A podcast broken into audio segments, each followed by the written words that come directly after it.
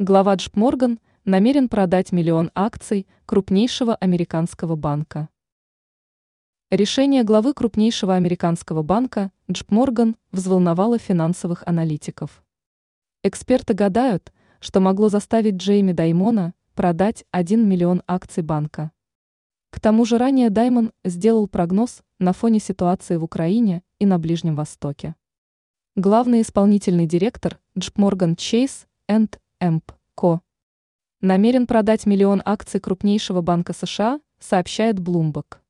При этом источник отмечает, что семья Даймон контролирует почти 8,6 миллиона акций этого банка.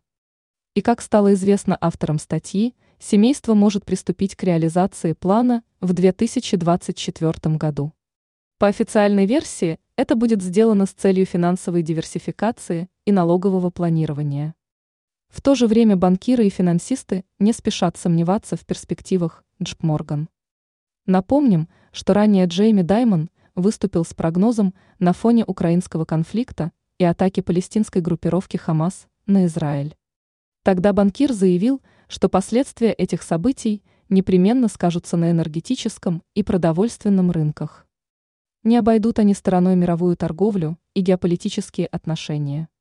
В целом Даймон охарактеризовал события в мире как самое опасное время, с которым человечеству пришлось столкнуться за несколько последних десятилетий.